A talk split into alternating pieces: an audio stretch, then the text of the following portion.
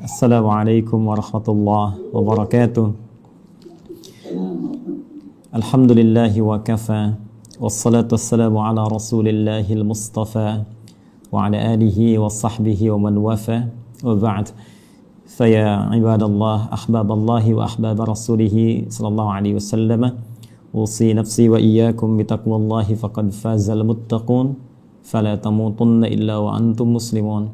فقال تعالى يا أيها الذين آمنوا اتقوا الله حق تقاته ولا تموتن إلا وأنتم مسلمون Guru kita semua, Al-Syeikhaini Al-Fadilaini Al-Imamaini, Dr.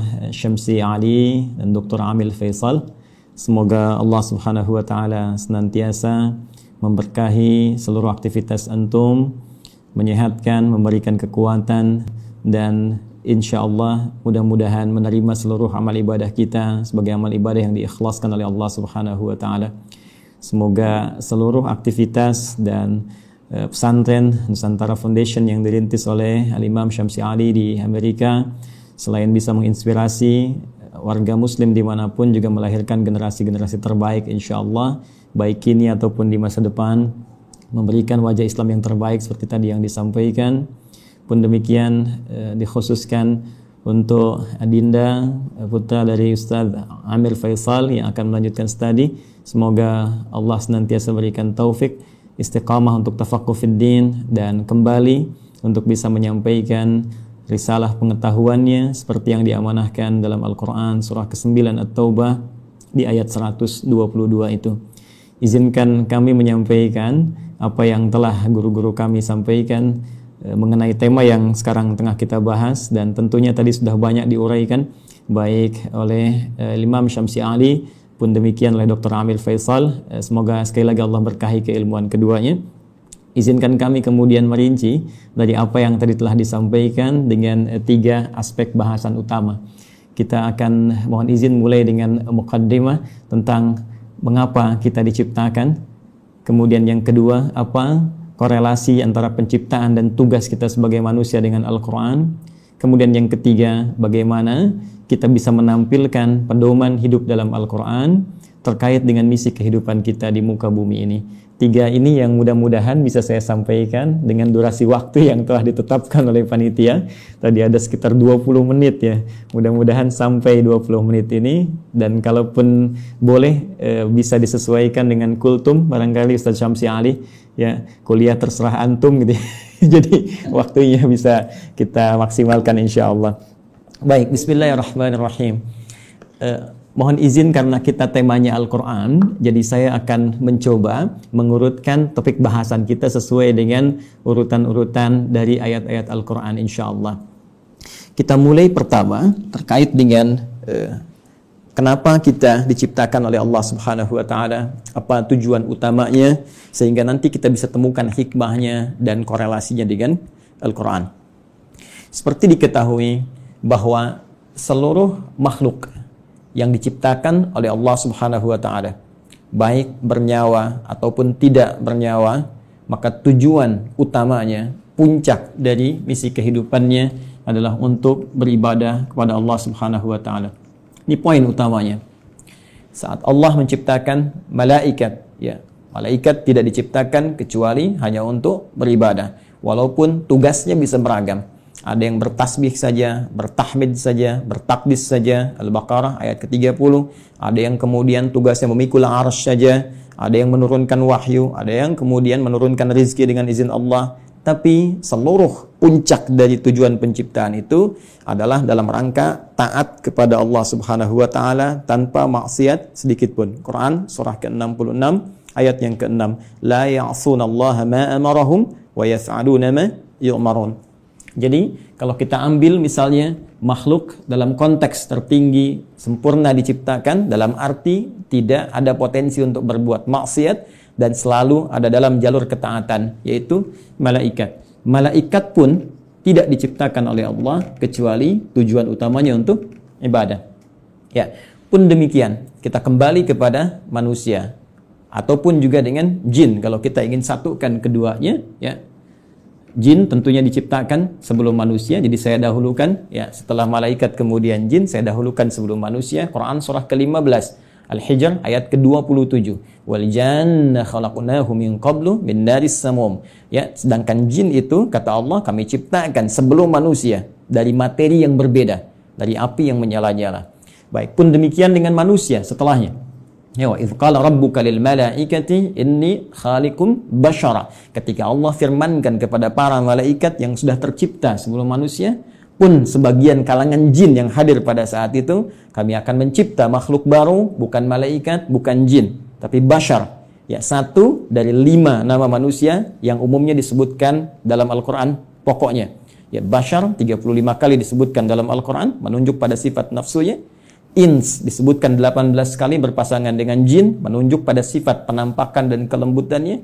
Insan disebutkan 65 kali dalam Al-Quran menunjuk pada totalitas aktivitasnya. Pun demikian dengan An-Nas disebutkan setidaknya 241 kali dalam Al-Quran menunjuk sifat sosialnya. Dan Bani Adam ya disebutkan setidaknya tujuh kali dalam Al-Quran menunjuk genealogisnya yang tersambung pada Nabi Adam alaihissalam. Jadi manusia ketika difirmankan oleh Allah kepada malaikat dan jin, ya wa idh qala rabbuka lil malaikati inni khaliqum bashara. Ya. Jin dan manusia ketika diciptakan tidak lepas dari fungsi ini. Ya, ditegaskan di Quran surah ke-51 digabungkan ayat ke-56. Ya, paling kanan sebelah atas di mushaf standar Allah berfirman, "Wa ma khalaqtul jinna wal insa illa liya'budun." Ya, dan tidaklah aku ciptakan jin dan seluruh manusia itu kecuali tujuan puncak pokok ya. Tujuan penciptaan itu adalah supaya mereka menjadikan seluruh aktivitasnya sebagai ibadah kepadaku kata Allah. Ingat harakat akhir di ayat ini bukan pakai fathah. Ya, ya'budu ni bukan ya'buduna. Ya, fi'il mudhari'nya di sini berharakat fathah tapi di sana nanti ada ya yang menunjukkan kepada Allah. Ya, kemudian untuk takhfif dia dihilangkan diganti dengan harakat kasrah. Jadi jelas Allah memberikan kesan yang tegas bahwa seluruh fungsi penciptaan manusia tiada lain seluruhnya dalam rangka beribadah kepada Allah Subhanahu wa taala.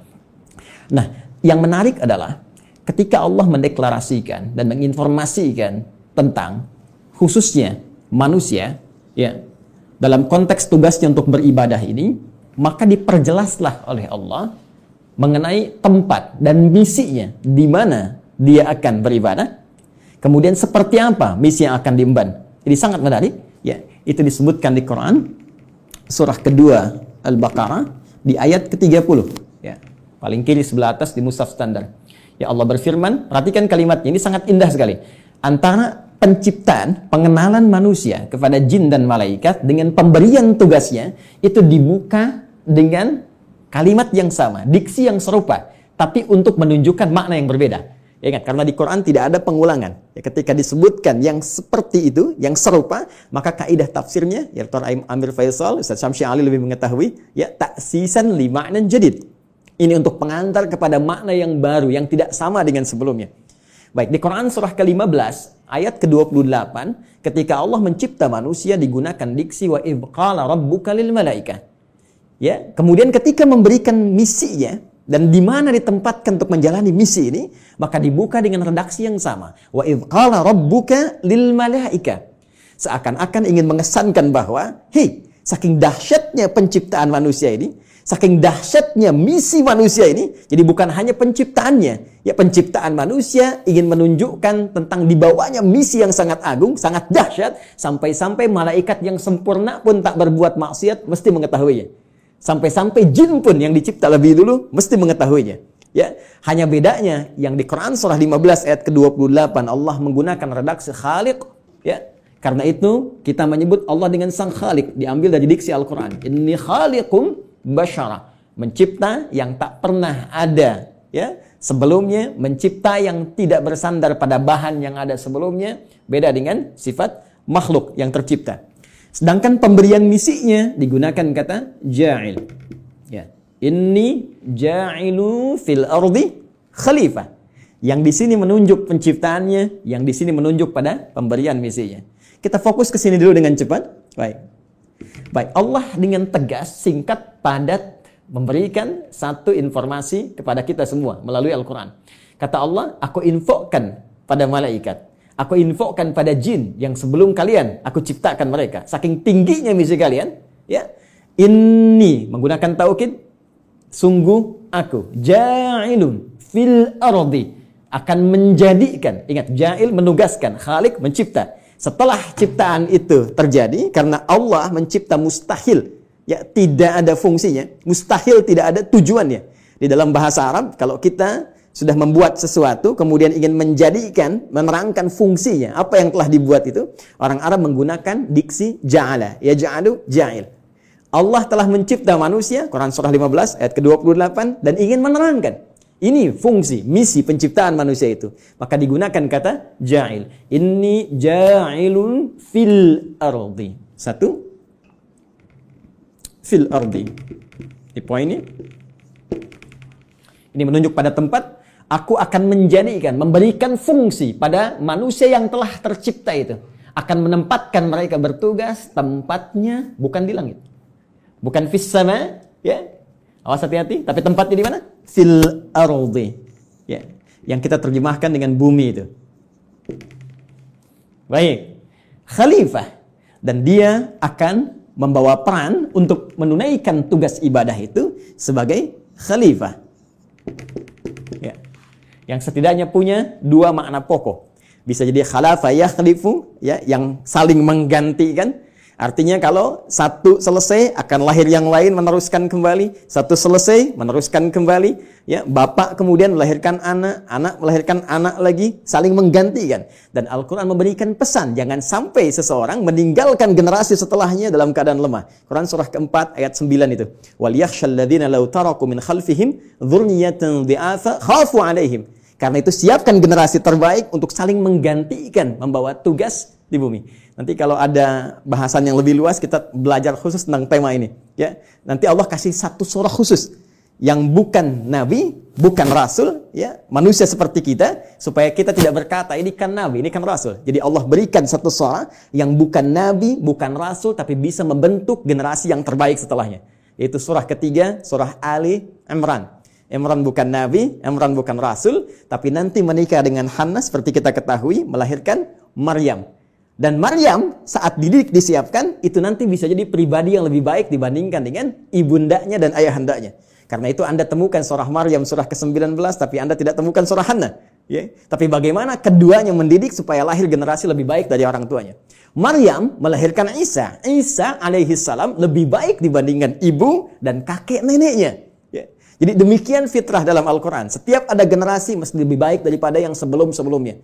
Bapaknya hafal Al-Quran, anaknya hafal Quran dan paham tafsirnya. Ya, anaknya hafal Quran dan tafsir, cucunya paham sampai hadis dan fikihnya. Demikian seterusnya. Baik. Kembali ke sini. Pun demikian khalifah, ya selain punya arti menggantikan juga bisa berarti pemakmur. Ya. Pembangun dalam semua nilai-nilai kebaikan. Ya, singkatnya ditugaskanlah kemudian di bumi. Ini tugasnya akan saling menggantikan sampai kehidupan dunia berakhir dan ditugaskan dalam rangka ibadah ini untuk memakmurkan kehidupan di muka bumi sesuai dengan apa yang telah Allah tetapkan. Secara singkat diberikan pelatihan kemudian di satu tempat ya yang disebut dengan al-jannah itu di Quran surah ke-2 Al-Baqarah ayat ke-35 sebelum turun ke bumi sebelum membawa misi ini maka ditugaskanlah sementara waktu diberikan pelatihan ya di Quran surah ke-2 Al-Baqarah ayat 35. Wa qulna ya Adamu uskun anta wa zaujukal jannah. Secara langsung ditugaskan pasangan Adam dan Sayyidah Hawa alaihi wassalam. Silahkan keduanya dimasukkan oleh Allah Subhanahu wa taala untuk diberikan pelatihan sebelum diturunkan untuk bertugas ke bumi. Silahkan masuki al-jannah ini, sering terjemahkan dengan surga. Oke? Okay? Tapi mohon dicatat surga ini bukan surga yang kelak kita akan masuki. Ya, karena yang kelak kita akan masuki itu jelas keterangannya, mala ainan ra'at wala udhunun sami'at wala khatara ala qalbi bashar. Enggak pernah terlihat, enggak pernah terdengar, ya. Ya, dari kisah-kisah kita manusia, enggak pernah terfikirkan seperti yang kita lamunkan. Baik. Dan yang paling menarik, tidak ada perintah dan larangan lagi, semua kenikmatan. Ya, tidak ada perintah dan larangan lagi, semua kenikmatan. Jadi Ustadz Amir Faisal jangan terlampau soleh nanti cita-cita masuk surga masih pengen tahajud bisa. Jadi semua kenikmatan, ya. Tapi di sini tidak. Di sini ada ujian. Wala taqraba hadhihi syajara fatakuna minadh. Ya, jangan coba-coba engkau dekati pohon ini. Ujian pertama. Jadi disebutkan perintah kalau dikerjakan melahirkan kenikmatan fakula min dan haitsu syi'tuma. Kemudian diberikan larangan. Ini perintah ada larangan. Dan inilah nanti yang akan kita bawa dalam kehidupan di muka bumi. Di bumi itu cuma dua. Kalau nggak mengerjakan perintah, meninggalkan larangan. Selesai. If'al wala taf'al. Do it, live it. Ya, cuma dua ini saja. Baik, kemudian diperkenalkan. Ini tantangannya. Ada nanti iblis yang mulanya dari kalangan jin, ayat 34-nya berbicara tentang iblis.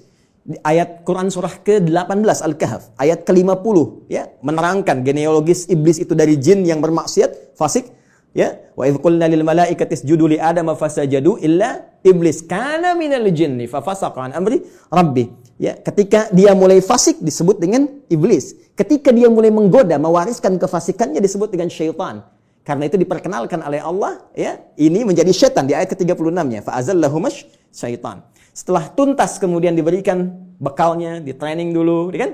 Diberikan pelatihannya, diperkenalkan musuhnya. Ini yang harus dikerjakan, ini yang harus ditinggalkan, ini yang akan dibawa nanti dalam kehidupan di bumi. Setelah siap itu semua, teman-teman sekalian, barulah diturunkan Adam alaihissalam beserta Sayyidah Hawa alaihissalam keduanya untuk memulai tugasnya di bumi. Baik, dan kisahnya dimulai di sini. Quran surah kedua. Saya langsung ayat 38. Baik. Saya melompat sedikit ke kisah antara eh, per, eh, bagaimana perjuangan Adam alaihissalam melawan iblis atau setan itu saya langsung lompat dulu saja untuk mempermudah dan mempercepat kita sampai pada kuota waktu kita. Baik. Quran surah kedua. Ayat 38. Ya, paling kanan sebelah atas di mushaf standar bagi teman-teman yang terhubung dan membuka mushaf, ya. Perhatikan baik-baik. Qulna bitu minha jami'a. Sekarang sudah saatnya kata Allah kami firmankan. Dan kalimatnya menggunakan ta'zimin nafsi. Nah, ya, itu selalu memiliki dua makna setidaknya dalam bahasa Arab. Nah, singkatan dari nahnu. Kalau dinisbatkan kepada Allah Subhanahu wa taala, tentunya seperti kita ketahui, memiliki dua makna utama. Satu, ta'zimun nafsi menunjuk pada keagungan Allah Subhanahu wa taala, puncak keagungannya. Kedua ta'zimu sya'ni, menunjuk pada dahsyatnya informasi yang akan disampaikan. Jadi saking dahsyatnya misi yang akan dibawa oleh Adam dan Hawa alaihi wassalam sebagai khalifah di muka bumi, Allah sampai menggunakan keagungan zatnya. Ya, jadi ini misi agung. kehidupan kita di bumi ini kehidupan yang agung. Kehidupan yang mulia Nanti saking mulianya di Quran, ya surah ke-17 nanti, Al-Isra, di ayat ke-70, itu sampai disebut semua kita ini mulia. Walaqad karramna bani Adam. Ya, wa hamalnahum fil barni wal bahr. Ya, semua kami muliakan seluruh anak keturunan Adam. Baik itu yang kemudian hidup di daratan sampai yang beraktivitas di lautan, semuanya kami muliakan. Saking mulianya. Dan dimuliakan lebih dibandingkan makhluk-makhluk lainnya. Baik, teruskan. Qulnah bitu minha jami'a. Mulai sekarang, Ya, kata Allah Subhanahu wa taala dimulai tugas kalian turun ke muka bumi.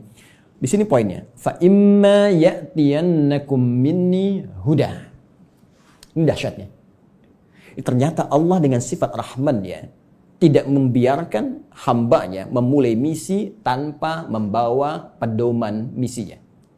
Tanpa membawa petunjuk untuk menjamin kebenaran risalahnya. Untuk menjamin terukurnya setiap misi yang ia bawa. Ternyata bersamaan dengan misi yang dibawa itu dan tugas dimulai dalam beraktivitas di muka bumi dengan misi tadi itu, Allah bersamaan dengan itu semua menurunkan satu pedoman kehidupan yang disebut dengan huda. Ini poinnya. Fa imma ya'tiyannakum minni huda. Nanti saat kamu telah turun di bumi dan mulai akan mengawali misimu itu, maka kami akan sertakan dengan itu semua petunjuk kehidupan. Ingat, hudan kalau disebutkan, saya telah gali diksi ini, ya, dari bahasa Arab, termasuk penyebarannya di Al-Quran, derivasinya, ragamnya, ini Masya Allah, ini bukan hanya diartikan dengan petunjuk, tapi bisa berarti jalan menuju kemudahan, bisa diartikan jalan menuju kesuksesan, bisa diartikan solusi dari segala kesulitan, bisa diartikan jalan untuk membuat kita bahagia dalam ibadah. Secara singkat, secara singkat, kalau kita kumpulkan diksi hudan dalam Al-Quran, secara singkat seluruh arahnya itu mengarah kepada pedoman kehidupan. Ya. pedoman hidup. Ini yang harus kamu kerjakan, ini yang harus kamu tinggalkan, ini yang harus kamu lakukan. Kamu akan mengalami ini, ini tantangannya, ini solusinya. Itulah hudan. Dan sifat rahman Allah menjadikan penugasan ini menjadi nyaman untuk dijalani dan terhindar dari segala kegelisahan dan kesedihan. Perhatikan ujung kalimat ayatnya. Fa imma ya'tiyannakum minni hudan faman tabi'a hudaya. Kalau nanti petunjuk pedoman hidup ini diikuti saat bertugas di bumi, ya Adam, Hawa sampaikan pada anak cucumu, setiap mereka ikuti, ya kalian ikuti semua petunjukku ini. Kalimatnya di ujungnya ada ya nisbah kepada Allah. Petunjukku jadi ini bukan Nabi Adam yang buat, bukan Sayyidah Hawa yang buat. Ya, Allah yang langsung tetapkan. Fala khaufun 'alaihim wa hum yahzanun. Allahu akbar. Maka aku jamin kata Allah, fala khaufun 'alaihim la fala khauf. Ya, selama menjalani misi di bumi ini tidak akan pernah merasakan kekhawatiran, kegelisahan. La khauf tidak gelisah. Gelisah itu lawannya tenang. Ya, berarti kalau tidak gelisah tenang. Ya, wala khaufun alaihim wala hum yahzanun. Yahzanun sedih. Lawannya senang. Allahu akbar. Ya, lawan dari sedih senang. Ini sangat menarik. Jadi ketika Allah menugaskan Adam alaihissalam, ya, kemudian beserta pasangannya Sayyidah Hawa alaihissalam untuk kemudian berkembang di muka bumi melahirkan anak keturunan disebut dengan Bani Adam nanti, ya kan? Ternyata semua misi itu misi yang menyenangkan dan misi yang menenangkan. Jadi kalau dibawa ke rumah tangga, rumah tangganya senang, tenang. Dibawa ke kantor, di kantor tenang, senang. Dibawa ke tingkat kehidupan sosial, senang, tenang. Jadi ternyata tugas di bumi ini tugas yang menyenangkan. Tugas yang menenangkan, menenangkan dan menyenangkan. Jadi kalau ada orang yang hidup di bumi selalu gelisah, ya selalu merasa tidak senang, ini menunjukkan boleh jadi kehidupan ini tidak disertai dengan pembacaan pada pedoman hidupnya. Ini yang disebut dengan hudan. Nah, teman-teman sekalian, menariknya setiap berganti generasi. Ya, karena eh, Adam itu alaihissalam selain nabi, beliau juga manusia. Ya, nabi punya fitrah kenabian, manusia punya fitrah kemanusiaan. Baik, karena setiap nabi itu manusia, maka manusia punya fitrah kemanusiaan. Di antara fitrahnya pasti mengalami kematian, wafat. Setiap yang berjiwa pasti wafat. Quran surah ketiga. Ali Imran ayat 185. Kullu nafsin dha'iqatul maut. Semua, bukan satu dua orang. Seluruh umat bahkan ada kuotanya. Ada batasnya. Ya, batas kematian disebut dengan ajal. Quran surah ke-7. Al-A'raf ayat 34. Walikulli ummatin ajal. Fa'idha ja'a ajaluhum la yastakhiruna sa'ata wa la. Bahkan semua, semua punya batas hidupnya. Ya, harus diisi Ya, bagaimana Allah memberikan bimbingan, dia isi itu sampai menemukan ujung batas hidupnya dan jika sudah tiba tak akan mampu dia mundurkan, tak akan mungkin bisa dimajukan. Ya, jadi uh, mohon izin lompat sedikit ya, nggak usah uh, apa memaksakan diri. Ada kita lihat ada yang orang bunuh diri, mencoba-coba, nggak usah coba-coba. Kalau sudah tiba waktunya meninggal juga. Kalau belum tiba nggak akan wafat. Ya, nah ini ini poinnya. Karena Adam itu manusia, karena, karena itu punya fitrah kemanusiaan, maka Adam pun wafat. Ya, setelah itu mewariskan anak keturunan, anak keturunan Quran surah keempat, ya. Ayat yang pertama, ya ayuhan nasu taqu rabbakum alladzi khalaqakum min nafsin wahidah wa khalaqa minha zawjaha wa batha minhuma rijalan katsiran wa nisa. Melahirkan keturunan ada laki-laki, ada perempuan sampai kemudian mereka berkomunal ya, berkelompok-kelompok, bersuku-suku, kemudian bahkan menyebar lebih luas lagi, saling mengenal dan saling berinteraksi. Quran surah ke-49 Al-Hujurat ayat ke-13. Ya ayuhan nas, wahai seluruh manusia, inna khalaqnakum min dzakarin wa untha. Kami ciptakan kalian ada laki-laki, ada perempuan. Ternyata manusia cuma dua jenis, ya, laki-laki dan perempuan. Awas hati-hati, ya. Wa ja'alnakum syu'uban wa qabaila. Kemudian setelah itu kami jadikan kalian ya syu'uba berkelompok-kelompok membentuk satu komunitas dari keluarga ke masyarakat RT RW sampai negara sampai benua dan sebagainya wa qabail ada suku-sukunya tujuannya lita'arafu untuk saling membangun sinergi membangun link saling mengenal dan dengan itu membawa misi kekhalifahan yang tadi disebutkan. Ya inna akramakum indallahi atqakum. Yang paling mulia di antara kalian yang meningkat nilai kebaikan yaitu takwanya. Poinnya ada muafat manusia yang jadi berkembang dan setiap perkembangan ini pasti akan terpengaruhi oleh lingkungan di mana mereka beraktivitas. Kullu mauludin yuladu 'alal fitrah, ya fa abawahu yahwidanihi aw yunasrani aw yumajjisanihi. Semua yang terlahir itu baik, cuma lingkungan nanti yang membentuk dia bisa merubah bahkan menjauh dari Allah Subhanahu wa taala. Dalam konteks ini, saya ingin cepat saking sayangnya Allah kepada kita semua, Allah tidak menginginkan seluruh manusia yang hidup di bumi mengalami kebuntuan dalam membawa misinya dan bahkan mengalami kegagalan. Yang Allah inginkan semua konsep tadi senang dan tenang. Maka di setiap pergantian generasi itu, maka Allah utuslah kemudian seorang rasul, ya utusan, seorang nabi yang membawa kembali pedoman-pedoman yang dahsyatnya sesuai dengan era dan masa yang dialami. Nabi Adam selesai, muncul Nabi Nuh. Nabi Nuh kemudian membawa risalah. Nuh selesai, muncul nabi lainnya. Terus, terus, terus, terus sampai ke Nabi Muhammad sallallahu alaihi wasallam. Menariknya, teman-teman sekalian, seluruh nabi dan rasul yang diutus oleh Allah Subhanahu wa taala yang membawa pedoman hidup bagi masyarakatnya, bagi umatnya yang diarahkan sesuai dengan masanya itu semua petunjuknya, pedomannya diberi nama dengan nama utama yang serupa yaitu Hudan. Silahkan Anda cek. Kita ambil yang paling dekat lah ke masa Nabi Muhammad SAW. Nabi Isa, Nabi Musa alaihi wassalam. Nabi Musa misalnya, ini yang paling populer yang banyak disebutkan dalam Al-Quran. Ya, saya sebutkan dekat itu bukan dekat dalam konteks masa waktu, tapi dekat dalam konteks sering banyak disebutkan sehingga sering didekatkan. Ya, tiga nabi ini yaitu Nabi Musa, Nabi Isa dan Nabi Muhammad sallallahu alaihi wasallam yang mewakili banyak kisah dalam Al-Quran. Nabi Musa, kitabnya Taurat. Ya. Taurat. Taurat ketika disifati oleh Allah Subhanahu wa taala menjelaskan fungsinya, maka tidak jauh dengan diksi ini, hudan. Buka Quran, buka Al-Quran surah ke-17. Al-Isra, ayat yang kedua. Wa ataina Musal kitab. Dan telah kami berikan kepada Musa kitab. Itu Taurat. Ya kan? Apa fungsinya? Waja'alnahu hudal li bani Israel. Dan kami jadikan Taurat itu isinya adalah pedoman kehidupan bagi Bani Israel. Karena Nabi Musa diutus hanya satu kalangan saja, komunitas tertentu saja. Di kalangan Bani Israel, maka pedomannya dikhususkan untuk itu. Jadi nanti yang menariknya dalam satu era itu bisa ada misalnya dua rasul diutus ya karena distriknya beda ya. Seperti kisah Nabi Nabi Ibrahim dengan Nabi Lut misalnya ya. Nabi Ibrahim dengan Nabi Lut. Kan di Quran surah ke-51 itu ya ketika kita masuk ke ayat ke-30 dan seterusnya itu eh, Nabi Ibrahim dikunjungi para malaikat. Di ayat 24-nya hal ataka hadithu dhaifi Ibrahim al-mukramin. Pernahkah engkau dengar kisah ketika Nabi Ibrahim dikunjungi para malaikat? Tujuannya sebetulnya bukan ke Nabi Ibrahim tapi akan datang ke Nabi Lut ya alaihi salam untuk mengabulkan tuh permohonan dalam tanda petik umat yang menantang azab jadi ketika akan datang ke situ mengadab, mampir dulu ke tempat Nabi Ibrahim dengan hikmah tertentu. Jadi di satu masa bisa ada dua nabi dan rasul yang bertugas di wilayah yang berbeda. Nabi Musa alaihi salam itu tugasnya untuk Bani Israel. Diberikan panduan disebut dengan Taurat dan disifati dengan hudan.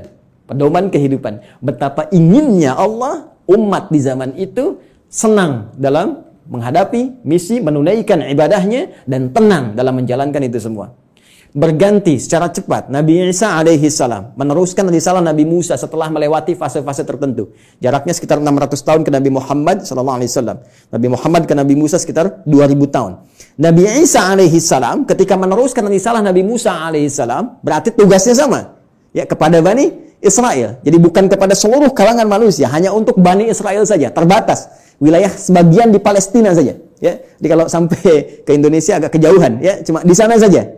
Bani Israel. Diberikan kitab Injil. Karena itu Taurat dan Injil sering disatukan ya. Quran surah ketiga misalnya penyebutan pertama untuk Taurat dan Injil ya. Di ayat yang ketiga nazzala alaikal kitaba bil haqqi musaddiqan lima baina yadayhi wa anzalat Taurata wal Injil.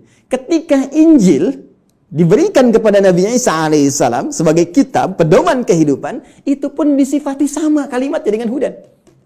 Buka Quran surah kelima Al-Maidah Ya. Di ayat ke-46. Ya. Silakan lihat di pertengahannya. Wa atainahul injil fihi hudaw wa nur. Ya. Lihat kalimatnya. Wa atainahul injil dan kami berikan kepada Isa alaihissalam Injil fihi di dalamnya hudan. Ini ada pedoman kehidupan.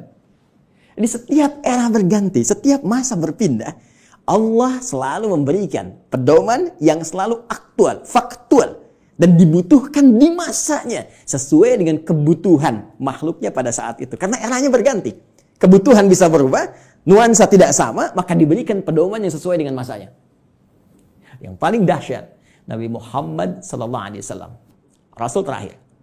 Perhatikan kalimatnya, Nabi Musa libani Israel. Ya, Nabi Isa libani Israel. Nabi Ibrahim kalangan tertentu saja, ya, komunitas tertentu. Kemudian Nabi Lot juga demikian. Sebelumnya Nabi Nuh ya membawa risalah. Rasul pertama Nabi Nuh alaihissalam komunitas yang terbatas. Nabi Muhammad sallallahu alaihi wasallam. Karena beliau ditugaskan sebagai rasul pamungkas, penutup kalau penutup berarti risalahnya harus sampai berakhir kehidupan dunia. Namanya penutup. Karena tidak ada rasul setelah beliau, tidak ada nabi lagi. Karena itu risalahnya harus bertahan abadi sampai kehidupan berakhir. Maka diturunkanlah oleh Allah yang paling spesial. Karena spesialnya ini menyifati segala hal yang tadi disebutkan. Harus sampai bertahan sampai kehidupan berakhir. Harus beda dengan yang sebelum-sebelumnya. Harus punya mukjizat yang lebih dahsyat. Karena itu yang terakhir ini karena sifatnya harus bertahan sampai akhir zaman, dia harus lebih daripada yang sebelumnya. Harus bertahan. Tidak boleh ada celahnya. Ya, tidak boleh ada perubahan-perubahan ya yang harus terjaga dari lafadznya, katanya dan sebagainya. Semua harus unggul. Maka dipilihlah oleh Allah Subhanahu wa taala, ditetapkan oleh Allah Subhanahu wa taala karena ini yang paling dahsyat, yang paling baik, semua yang terkait dengannya selalu baik. Silakan cek. Yang dipilih turun membawa risalah ini, membawa wahyu ini, ya teman-teman sekalian dari kalangan malaikat malaikat Jibril alaihissalam. Ketika dipilih langsung naik statusnya menjadi Sayyidul Malaika, Ruhul Amin. Nabi Musa punya teman. Setiap rasul di bumi punya teman rasul dari langit. Nabi Musa punya teman malakul maut. Ya. Baik, Nabi Muhammad SAW punya teman malaikat Jibril. Malaikat Jibril ketika ditugaskan menyampaikan risalah yang akan dibawa pada Nabi Muhammad SAW, maka langsung naik status jadi Sayyidul Malaika. Diturunkannya, teman-teman sekalian, di hari Jumat. Ya, hari Jumat. Harinya naik status langsung menjadi apa? Sayyidul Ayyam. Yang dipilih menerima ini Nabi Muhammad sallallahu alaihi wasallam langsung naik status jadi Sayyidul Anbiya wal Mursalin. Bulannya ya bukan main-main. Bulannya bulan Ramadan. Ya, bulan Ramadan. Perhatikan baik-baik. Jumat naik status, Jibril naik status, Muhammad SAW naik status. Bulannya Ramadan langsung naik status jadi Sayyidul Syuhur. Bulan yang sangat dimuliakan. Saking mulianya hanya turun satu malam yang penuh dengan keberkahan hanya di bulan itu saja untuk apa? Untuk mengagungkan risalah terakhir yang dibawa. Karena itu nanti surah ke-97, surah yang menyebut keutamaan malam Al-Qadar itu akan disandingkan dengan turunnya wahyu yang sangat istimewa untuk menunjukkan keagungan risalah dan wahyu terakhir yang akan diturunkan pada Muhammad wasallam. Tiada lain, tiada bukan itulah Al-Qur'an. Inna anzalnahu fi Lailatul Qadar. Ya, sungguh dengan segala keagunganku aku akan berikan informasi yang sangat dahsyat. Inna aku tegaskan, aku kuatkan, ya. Anzalnahu fi lailatul qadar. Kami turunkan Al-Qur'an itu di malam Al-Qadar. Baik, teman-teman sekalian, fokus di sini. Apa kaitan Al-Qur'an dengan hudan itu? Kita kuatkan kembali dengan Quran surah kedua ayat 185. Paling kiri di pertengahan di mushaf standar. Quran surah kedua ayat 185. Karena yang paling dahsyat, ya, karena ini yang paling istimewa dan untuk seluruh manusia tanpa batasan, maka redaksinya mesti beda. Perhatikan kalimatnya. Syahrul Ramadan alladzi unzila fihi al-Qur'an. Ya, di bulan Ramadan yang kalian menunaikan puasa itu saat itulah diturunkan Al-Quran. Tadi kita katakan, kita sepakati Al-Quran turun di bulan yang sangat mulia yaitu Ramadan. Quran surah kedua ayat 185. Allah perkenalkan nama kitab, wahyu, pedoman hidup yang diturunkan pada nabi yang paling istimewa untuk semua manusia sampai akhir zaman yaitu Al-Quran. Apa tujuan Al-Quran diturunkan? Teruskan ayatnya. Hudal linnas tetap tidak akan terpisahkan dari diksi ini, hudan. Dan dahsyatnya bukan libani kita, li umat kita, linnas. Ini poinnya. Ini bedanya. Kata Allah diturunkan di waktu yang sangat istimewa itu, ya Al-Quran tujuan utamanya untuk menjadi pedoman hidup. Pedoman hidup. Pedoman hidup artinya pedoman yang dibawa dalam kehidupan. Ya, Anda mau zoom saja sekarang, tak tahu pedomannya, Anda nggak bisa zoom. Itu yang simple. Sekarang Anda mau hidup yang lebih kompleks kita jalani. Nggak bawa pedoman, ya nggak mustahil kita jalani dengan tenang. Mustahil kita akan jalani dengan benar. Ya, jadi ini pedoman kehidupan kita. Artinya semua yang dialami dalam kehidupan itu ada di sini sih ya. Al-Quran. Dan dahsyatnya linnas untuk semua manusia tanpa batas. Perhatikan diksi Al-Quran. Al-Quran tidak menyebutkan bashar. Ya, yang menunjuk pada eh, nafsu, kecenderungan bagaimana mengelola nafsu dan bagaimana keadaan tampilan fisik yang baik. Tidak menyebut tentang al-ins, tunggal. Tidak menyebut insan. Ya? Tidak menyebut juga eh, Bani Adam. Tapi menyebutkan dengan kalimat yang luas sifatnya dengan diksi universal. Linnas untuk semua manusia yang pernah hidup di bumi. Ya, di era Nabi Muhammad SAW sampai dengan kehidupan berakhir. Jadi ternyata, ternyata semua misi hidup kita, aktivitas kita, dari bangun tidur sampai dengan tidur lagi, setiap kita beraktivitas, dari semua tantangan yang kita hadapi, baik itu sedang sendiri ataupun sedang berpasangan, berumah tangga, berkehidupan sosial, itu ada di sini semuanya.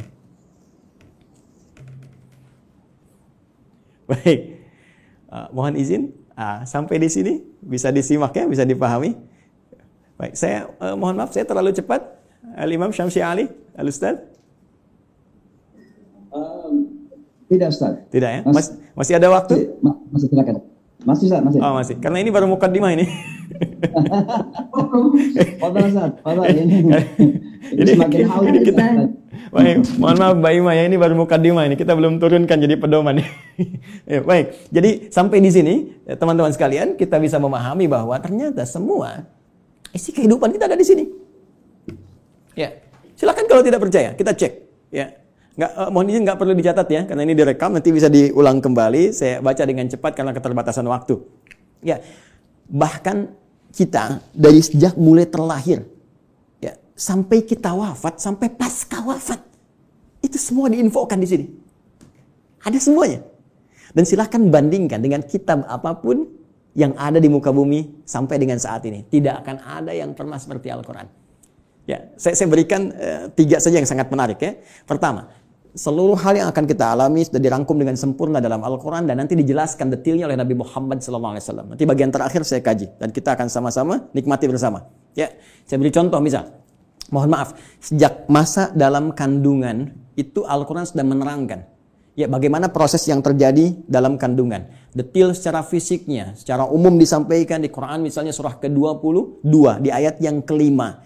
Bahkan pergerakan janinnya secara umum. Ya dari mulai kandungan lemah ke berat sampai diisi apa doa yang harus dibacakan apa yang harus dilakukan supaya nanti bayinya terlahir dalam keadaan baik. Disebutkan di Quran surah ke-7 ayat 189 bahkan diberikan bocoran antara hubungan kita membangun komitmen dengan Allah yang akan menuhankan Allah sejak saat ruh kemudian ditanamkan sampai kita terlahir sampai wafat. Quran surah ke-7 ayat 172 ketika terlahir apa yang pertama kali diberikan oleh seorang ibu? ASI pun diberikan dengan tegas langsung Ya, di Quran surah kedua ayat 233, wal walidatu yurdina auladahunna haulaini kamilaini. Ya, bapaknya dikasih nih, ini tugas pokok bapak yang baru punya anak. Ini yang harus dikerjakan, ini ibu yang harus dilakukan. Ya kemudian bergerak dari situ diberikan pendidikan dini supaya membangun kedekatan dengan Allah baik terhadap kedua orang tua punya akhlak yang mulia. Quran surah ke-31 dari ayat 13 sampai dengan ayat 19-nya.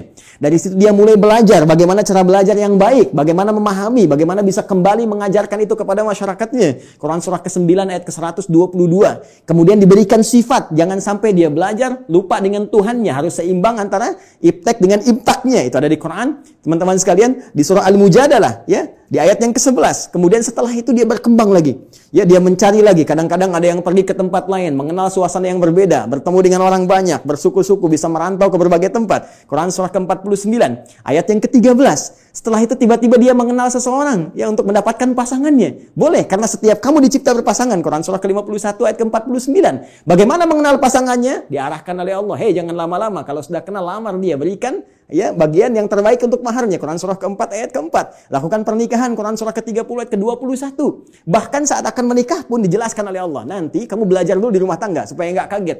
Ini tugasmu laki-laki begini tugas perempuan begini. Quran surah keempat ayat 34 bahkan kalau ada persoalan begini cara menyelesaikannya sampai di ayat ke-35 nya Kemudian diberikan tugas, eh ayah, kamu akan mulai mencari nafkah. Begini cara mencari nafkah yang standar. Quran surah kedua ayat 168. Kalau kamu ingin cepat, baru bergerak sedikit, rezekimu diberikan keberkahan. Quran surah kedua ayat 172. Kalau kamu belum bergerak, mengamalkan amalan ini, Allah berikan kemudahan rezeki kepadamu. Quran surah ke-7 ayat ke-96. Tapi jangan khawatir, ketika engkau bisa mensyukuri semua nikmat itu akan tambah nikmatnya. Quran surah ke-14 ayat ke-7. Tapi kamu jangan lupa, kamu bekerja mungkin akan mengalami tantangan. Ada yang tidak suka, ada yang akan menyingkirkan, menyungkurkan, ada tantangannya. Ya, pelajari dengan sempurna. Ini loh secara umumnya dari mulai ringan sampai berat. Quran surah kedua ayat, ayat 214. Ya, kemudian rinciannya Quran surah kedua ayat 155 sampai 157. Cara menyelesaikannya Quran surah ketiga ayat 142. Kalau kamu bekerja, kamu lelah, tiba-tiba kemudian kamu sakit, merasa nggak enak, nyaman, ada zikir Nabi Ibrahim, Quran surah ke-26, ayat ke-80. Kalau penyakitnya berat, kata dokter mustahil sembuh, nggak ada yang mustahil. Amalkan zikir Nabi Ayub, saya sembuhkan seperti saya sembuhkan Ayub. Quran surah ke-21, ayat 83 sampai 84. Tugas seorang istri, ya, bisa merawat anaknya. Kadang-kadang tidak mudah itu semua. Ada yang berkata, ah bagaimana mendidik dengan baik. Quran surah ke-17, ayat 23 sampai dengan ke-27-nya. Sampai mereka dewasa, sampai usia 40 tahun, masih diberikan amalan untuk bakti pada kedua orang tuanya. Quran surah ke-46 di ayat yang ke-15. Sampai kemudian hidup lebih jauh lagi. Sampai tiba-tiba ada dalam keadaan pikunnya. Ya, Quran surah ke-22 ayat yang kelima itu di bagian bawahnya. Sampai kemudian setelah itu dijelaskan oleh Allah. Kalau kamu akan nanti wafat, pasti kamu wafat. Siapkan cara wafatmu supaya indah. Kamu hidup untuk tenang. Wafat pun harus tenang. Turun Quran surah ke-89 ayat 27 sampai 30. Ya ayat Tuhan nafsul mutmainnah. Kamu saya berikan hidup di dunia untuk tenang. Wafat pun harus tenang. Ya. Ah, kemudian setelah itu apa yang terjadi? Anda akan mengalami situasi di alam kubur. Dijelaskan lagi. Ya bahkan jelas. Afala ya'lamu idza mu'tarama fil kubur. Setelah itu disampaikan situasi di dalamnya. Bisa kamu siapkan sejak di dunia? Ini loh yang paling bagus. Ada layanan dengan semua keberkahan kenikmatan. Sampai-sampai dia akan menyampaikan kepada orang yang belum wafat. Kalau bisa kerjakan ini kalau mampu kerjakan supaya kamu cepat nyusul. Di sini enak. Lebih enak daripada di situ. Quran surah ketiga ayat 169 sampai dengan 172 bahkan setelah itu terjadi apa dijelaskan lagi Teman-teman sekalian, muncul surah Al-Qiyamah surah ke-75. Setelah itu dijelaskan lagi, ya mau masuk ke mana? Ini yang masuk ke surga, ini turunannya. Surga bersama Rasulullah, Quran surah ke-4 ayat 69. Di taman surga, Quran surah 51 ayat 15 sampai dengan ke-23. Surga yang seluas langit dan bumi, Quran surah ke-3 133 sampai dengan 134. Surga yang kelas biasa tapi nikmat, Quran surah ke-2 ayat ke-25. Supaya kita membawa persiapan untuk mendapatkan itu semua. Kalau gagal pun dijelaskan lagi. Ya, kalau kamu nanti main-main dengan ini semua, hadapi situasi di dalam kubur begini, ada ayatnya. Situasi di hari kiamat begini, ada ayatnya. Sampai dengan muaranya pun ada ayatnya. Karena itu, kalau Anda tidak percaya, silahkan cek. Cuma dalam Al-Quran, semua kegiatan kita diatur dengan sempurna. Dan detailnya dijelaskan oleh Rasulullah SAW melalui petunjuk yang bahkan langsung ditegaskan oleh Al-Quran. Buka Quran surah ketiga, ayat 31. Paling kiri sebelah atas di mushaf. Qul in kuntum tuhibbuna Allah fattabi'uni. Katakan Muhammad SAW, jika mereka, hamba-hambaku, umatmu, mengatakan serius mencintai aku, mencintai Allah, kan berpegang pada kitab Allah, fattabi'uni, maka ikuti semua petunjuk Rasulullah SAW. Ya, Nabi diutus, diturunkan untuk menyampaikan risalah Al-Quran secara sempurna. Detailnya seperti apa, digambarkan oleh beliau. Dan dijamin langsung oleh Al-Quran. Surah ke-33 ayat ke-21. Laqad kana lakum fi Rasulillahi uswatun hasanah. Uswah bisa dibaca di riwayat Qalun Warash dengan iswah. Laqad kana lakum fi Rasulillahi iswatun hasanah. Harakat kasrah, harakat dhammah. Kasrah menunjukkan sesuatu yang kecil, ringan, tipis, pecah. Kasrah zujaj, kaca itu pecah sehingga melahirkan pecahan-pecahan yang kecil. Sehingga harakatnya tipis. I dan ya i Dhamma, sesuatu yang terkumpul, yang dhamma yang dhammu besar. Uh, ya. Jadi yang melekat pada Rasulullah itu jangankan ya yang besar-besar, yang dahsyatnya, yang sholat malamnya sampai bengkak-bengkak, yang bagaimana pahala eh, dengan sedekahnya, ya luar biasa diberikan, bagaimana perhatiannya pada umat. Bahkan yang kecil-kecilnya pun kalau diikuti akan jadi teladan dalam kehidupan. Jadi uswah itu ya keteladanan yang bila diikuti yang mengikuti menjadi teladan lagi. Yang saling terwariskan. Jadi ketika kita mengamalkan isi Al-Quran dengan petunjuk yang disampaikan oleh Rasulullah SAW, maka secara otomatis kata Allah, hidup kita pun selain menjadi tenang, nyaman, akan jadi teladan di masanya. Silahkan cek. Nabi wafat, sahabat jadi teladan. Sahabat wafat, tabiin jadi teladan. Sampai sekarang kita kenang. Semua yang mendekat kepada Al-Quran, demi Allah saya katakan, jika mendekatnya dengan cara yang benar, pasti akan mendapatkan semua kenikmatan yang dijamin tadi. Sekarang bagian terakhirnya, mohon izin dengan cepat sekali, bagian terakhirnya. Bagaimana kita mengeluarkan petunjuk Al-Quran ini? Sehingga menjadi pedoman dalam kehidupan. Ternyata sekarang itu begitu mudah. Dulu zaman Rasulullah, sahabat berjuang. Ya, mengatasi banyak persekusi, bahkan ada yang dieksekusi dan sebagainya. Bahkan belum ada media seperti sekarang, ya ada yang tinggal ngeklik saja keluar informasinya dan sebagainya. Tadi Ustaz Amir Faisal sudah menyampaikan, ya perjuangannya sangat berat. Tapi yang paling menarik, ternyata dari perjuangan yang sangat berat dan dahsyat itu yang terwariskan pada generasi setelahnya, zaman sahabat banyak menghafal, mengajarkan, menyebar, tabiin menghafal dan seterusnya, itu membawa manfaat yang besar bagi kehidupan kita.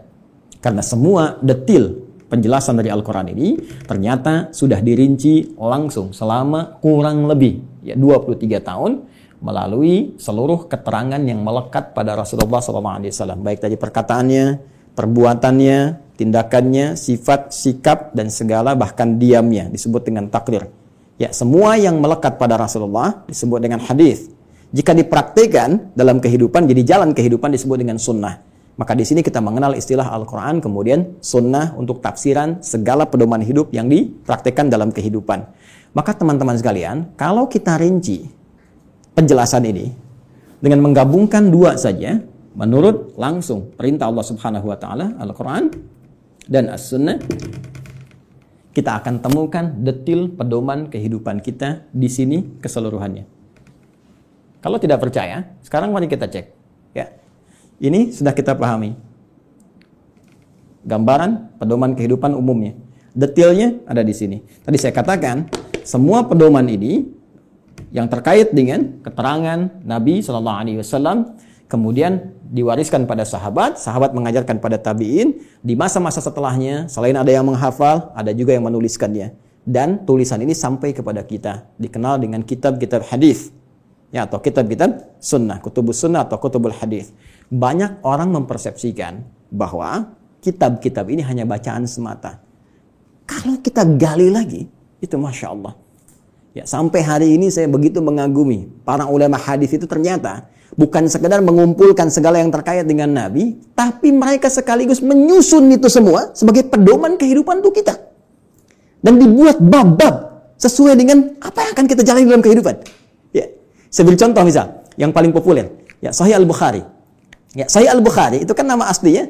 Masih ingat? Ya. Al-Jami' As-Sahih Al-Musnad Al-Mukhtasar min umuri Rasulullah sallallahu alaihi wasallam wa sunanihi wa ayyamihi.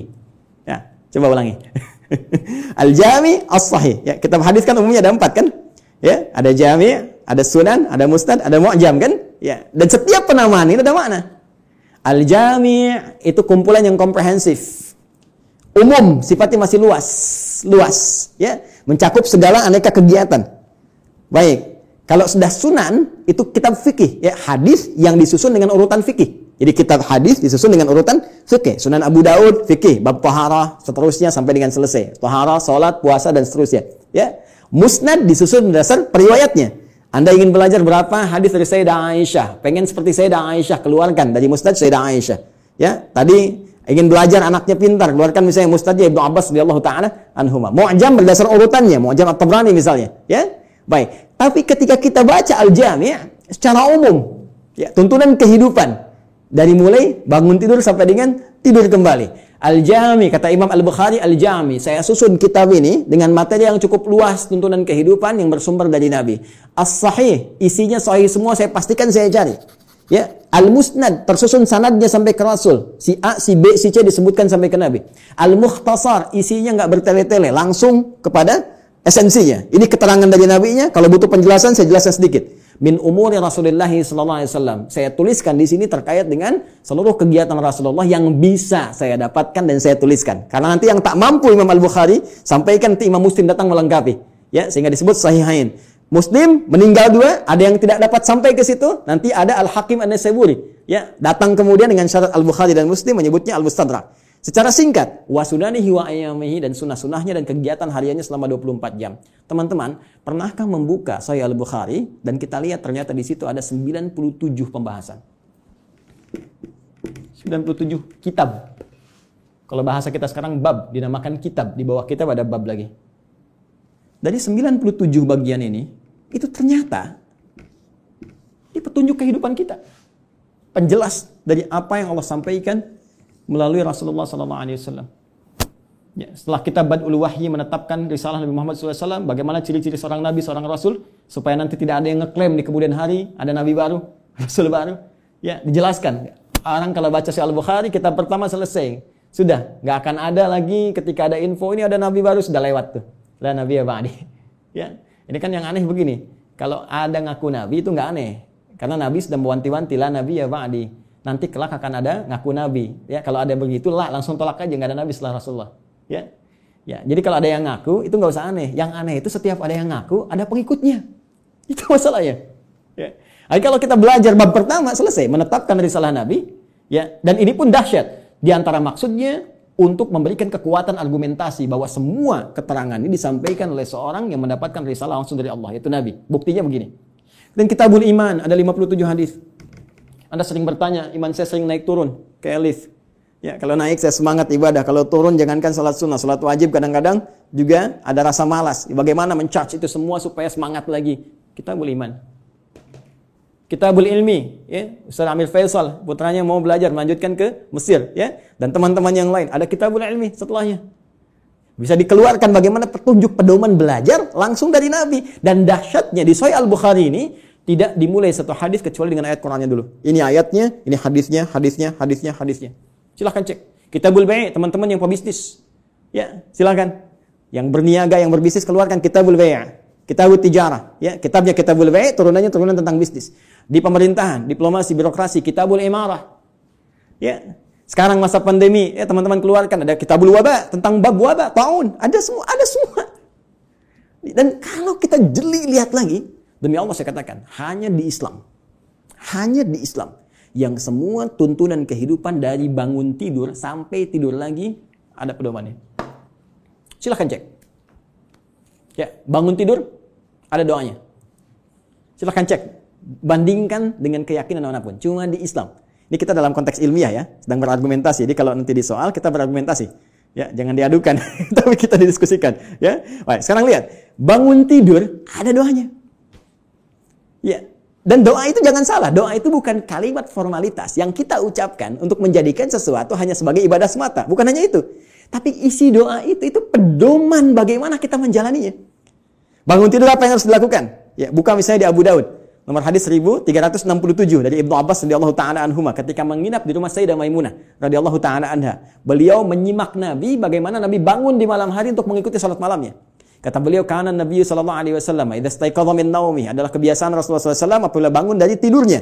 Fajalasa, beliau duduk sebentar. Pemasaha biyadi min athari naumi. Kemudian menghapus, menghilangkan bekas ngantuk dengan tangan yang beliau duga bersih. Ya, ya, jadi dihilangkan dulu jadi bukan langsung baca doa saat ngantuk begini. Bangun jam setengah empat, masih ngantuk begini. Ketika sadar lagi jam enam, udah hilangkan lu ngantuk ya. Baru setelah itu, fakara akhirnya uh, akhwati surah Ali Imran. Membaca 10 ayat terakhir surah Ali Imran. Baru baca doa. Alhamdulillahilladzi ahyana ba'da ma amatana wa ilaihin nusyur. Ditegaskan lagi nanti di Al-Bukhari itu. Nomor hadis 181 nanti. Ya, oleh siapa Mu'adz bin Jabal ya dan Dendu bin Junada nanti menyampaikan risalah hadis terkait doa bangun tidur. Bukankah isi doa bangun tidur itu pedoman kehidupan? Silahkan cek lagi. Alhamdulillahilladzi ahyana ba'da ma amatana. Saya bersyukur padamu ya Allah yang telah memberikan kesempatan kembali pada saya untuk menjalani kehidupan. Padahal engkau bisa wafatkan aku dalam tidur tadi. Ya. Wa ilaihin nusyur. Perhatikan, sering diterjemahkan dengan dan kepadanya akan kembali. Hei kawan, nusyur dari kata nasyara artinya beraktivitas untuk mencari bekal pulang. Ya, Anda menyebar. Yang dari Makassar, dari Sumatera, dari Papua, dari Kalimantan bisa datang ke Jakarta untuk mencari bekal supaya bisa mudik pulang. Ramadan pulang mudik. Itu bahasa Arab yang disebut dengan nasyara syaru. Kalau menyebar luas disebut intasyara yang tasyiru. Menyebar. Untuk pulang, pulang kampung. Kita pun akan pulang. Ya, teman-teman mudik itu yang kita lakukan setiap tahun, ya kan? Itu kan bahasa Arab jelas. Ya, waktunya disebut mi'ad, tempatnya disebut ma'ad. Kita itu pulang kepada Allah. Quran surah 3 ayat 9. Innallaha la yukhliful mi'ad. Pasti kita pulang. Allah nggak mungkin menyalahi janjinya. Tempatnya disebut dengan ma'ad, tempat pulangnya. Ibnu Qayyim al-Jauziyah punya kitab Zadul Ma'ad. Kita pasti pulang. Karena itu saat bangun dari tidur kita berjanji kepada Allah, ya Allah, hari ini saya akan cari bekal lebih baik daripada hari sebelumnya. Supaya kalau saya pulang hari ini, keadaan pulang saya lebih baik, ya Allah. Makanya diajarkan sebelum tidur kita evaluasi diri. Nabi, evaluasi hari ini apa yang dikerjakan. Besok merencanakan. Turun al-insyirah surah ke-94 itu. Fa'idha faragta fansaba ila rabbika faraghab. Ya, disiapkan dari sekarang. Apa yang mau dikerjakan besok? Ayo teman-teman, saya cek ya. Jangan-jangan selama ini kita pun belum siap mengerjakan apa yang kita lakukan besok. Untuk waktu Indonesia, di Amerika mungkin masih pagi, kan? Saya tanya pada Anda, Anda mau baca Quran berapa halaman hari ini? Berapa ayat? Mau sedekah berapa banyak? Mau tahajud jam berapa nanti? Kadang-kadang luput dari kita, malamnya kita koreksi. Makanya Nabi istighfar sebelum tidur. Mengoreksi Nabi aja yang ahli surga. Tempat terbaik, manusia paling mulia, paling takwa yang dilepaskan semua bebannya saat di akhirat diberikan surga sampai beliau mengatakan saya puas wala saufa yu'tika rabbika fatarda wala saufa yu'tika rabbuka fatarda itu masih istighfar kepada Allah saya anda kita siapa nabi bukan rasul bukan gak ada jaminan surga untuk kita kenapa kita nggak evaluasi keadaan hidup kita dan kita melupakan kematian bahkan kita akan pulang pernahkah kita terbayang bahwa saat malam nanti tertidur mungkin itu kehidupan kita yang terakhir untuk kita kembali karena itu kita siapkan kalau saya besok bangun lagi ya Allah saya ingin sholat saya lebih baik daripada sebelumnya. Saya ingin jamaah nanti jam sekian. Ya Allah, saya ingin sedekah besok. Ya Allah, saya ingin baca Al-Quran. Supaya kalau saya meninggal pada saat itu. Dan karena itu, ajal dirahasiakan. Supaya kita siap kapan pun pulang. Karena itu jangan coba-coba ketika Anda terpikir berbuat maksiat, bayangkan seketika wafat. Maka dari itu Anda berjanji saat bangun, saya akan jadi orang lebih baik dibandingkan dengan hari yang kemarin. Itulah sebabnya muncul mahfuzat. Ini bukan hadis ya. Orang yang hari ini ya lebih baik daripada hari kemarin orang yang beruntung, ya kan? Orang yang sama dengan yang kemarin orang yang rugi, orang yang lebih buruk daripada kemarin orang binasa. Itu mahfudzah terambil dari nilai hadis tadi. Itu baru bangun tidur. Silahkan cek. Mau makan ada doanya, mau minum ada doanya, berpakaian ada doanya, masuk toilet pun urusan yang sederhana ada doanya. Bahkan langkah kakinya diatur, masuk kiri keluar kanan. Beda dengan masjid, masuk kanan keluar kiri, doanya berbeda. Bangun tidur sampai tidur lagi, pedomannya lengkap semua. Pertanyaan saya, dari sekian banyak kebaikan yang telah Allah tampilkan kepada kita, berapa yang telah kita keluarkan dalam kehidupan? Saya punya dugaan yang kuat, jangan-jangan persoalan kehidupan di muka bumi ini tak mampu kita tuntaskan, bukan karena kita nggak pintar. Mohon maaf, bukan karena kurang gelar. S1, S2, S3, sampai dapat gelar, misalnya pengajaran tertinggi, profesor, dan sebagainya, bukan karena kurang harta. Tapi mungkin Anda kurang dekat dengan Allah. Kita kurang baca pedomannya kurang takwa. Semua kesimpulannya mengerucut kepada takwa. Takwa membangun kedekatan yang paripurna dengan Allah. Karena itu banyak ibadah diarahkan kepada takwa. Puasa la'allakum tattaqun. Salat dibuka dengan takwa. Hudalil muttaqin alladzina yu'minuna bil ghaib wa yuqimuna shalah. Haji takwa. Wa tazawwadu fa inna khairaz zadi taqwa. Wa may yattaqillaha yaj'al lahu makhraja wa yarzuqhu min haitsu la yahtasib. Itu puncaknya. Siapa yang mampu mendekatkan diri kepada Allah Subhanahu wa taala dengan takwanya, dengan menjalankan semua isi pedoman-pedoman yang Allah turunkan, maka Allah akan lepaskan dari semua kesulitan hidup, bahkan mengirimkan rezeki dari sisi yang tidak dia duga. Inilah pedoman kehidupan kita. Inilah Al-Quran. Dan inilah jalan yang tidak mungkin kita hindari, karena ini satu-satunya pedoman yang bisa mengantarkan pada kenikmatan di tiga alam. Dunia, alam kubur, sampai akhirat. Terakhir, sebagai penutup, teman-teman sekalian, saking dahsyatnya Al-Quran ini, Allah ingin membuktikan kepada kita kebenarannya Al-Quran tidak diturunkan di Romawi yang sudah maju pada saat itu. Bukan di Persia yang sudah punya kekaisaran yang dahsyat. Ya, kalau sekarang diibaratkan Amerika misalnya, Soviet atau sekarang jadi Rusia dan seterusnya atau Cina bahkan, ya kan?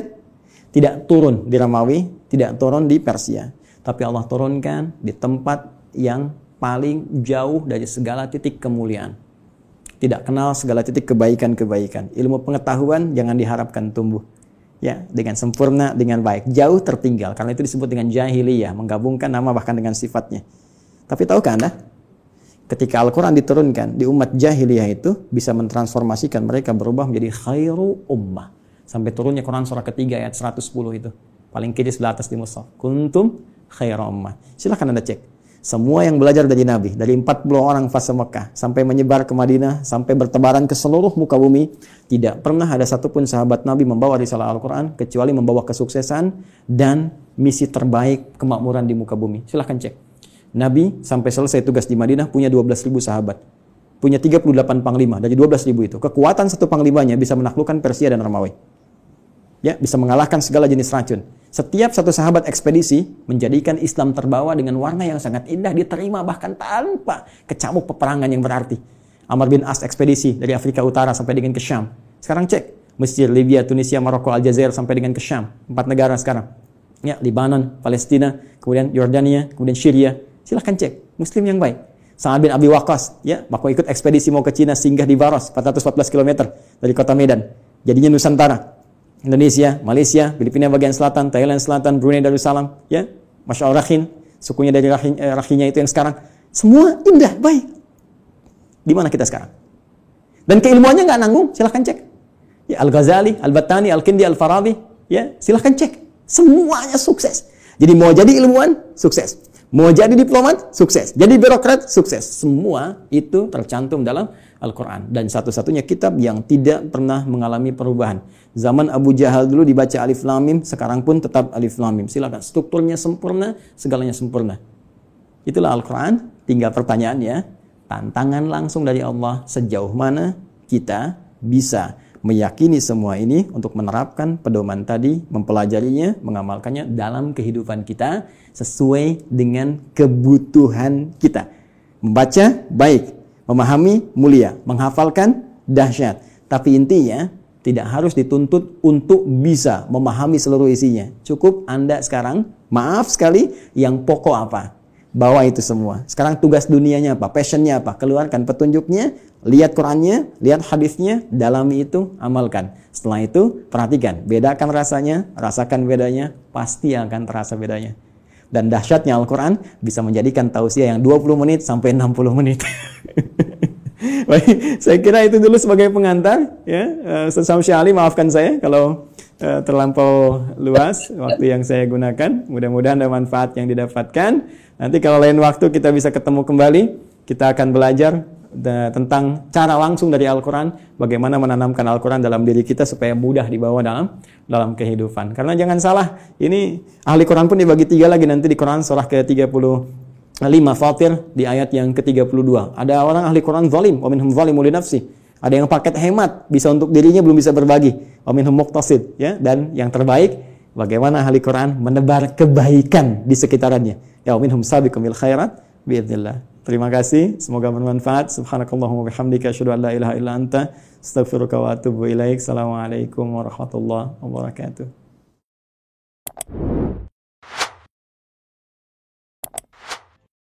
Thank you.